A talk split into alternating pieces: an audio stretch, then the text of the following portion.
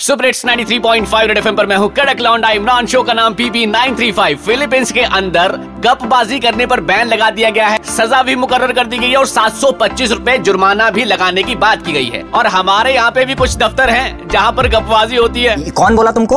अरे अफवाह है किसी की बातों में मत आया करो। तो आप ही के दफ्तर का एक सच्चा कर्मचारी क्या गा के सुनाना चाहता है ये भी सुनिए। ओ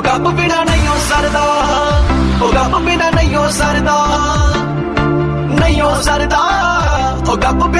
ਹੋ ਸਰਦਾ ਸਾਨੂੰ ਹੈਗਾ ਨਹੀਂ ਕਿਸੇ ਦਾ ਡਰ ਦਫ਼ਤਰ ਹੋ ਜਾਂ ਘਰ ਗੱਲਾਂ ਨਾਲ ਢਿੱਡ ਸਾਡਾ ਭਰਦਾ ਗੱਪ ਬਿਨਾ ਨਹੀਂ ਹੋ ਸਰਦਾ ਉਹ ਗੱਪ ਬਿਨਾ ਨਹੀਂ ਹੋ ਸਰਦਾ ਸਾਨੂੰ ਕੰਮ ਸਾਰੇ ਹੁੰਦੇ ਚਾਰ ਭੁੱਖ ਦੀ ਰਹਿੰਦੀ ਹੈ ਮਾਰ ਲੰਚ ਟਾਈਮ ਤੰਗ ਰਹਿੰਦਾ ਕਰਦਾ ਗੱਪਾਂ ਨਾਲ ਢਿੱਡ ਭਰਦਾ ਉਹ ਗੱਪ ਬਿਨਾ ਨਹੀਂ ਹੋ ਸਰਦਾ आहा, अर्ज किया है कि ऑफिस के प्रेशर को कैसे झेलें आओ चाय की थोड़ी चुस्की ले लें। सुपर हिट्स 93.5 रेड एफएम बजाते रहो।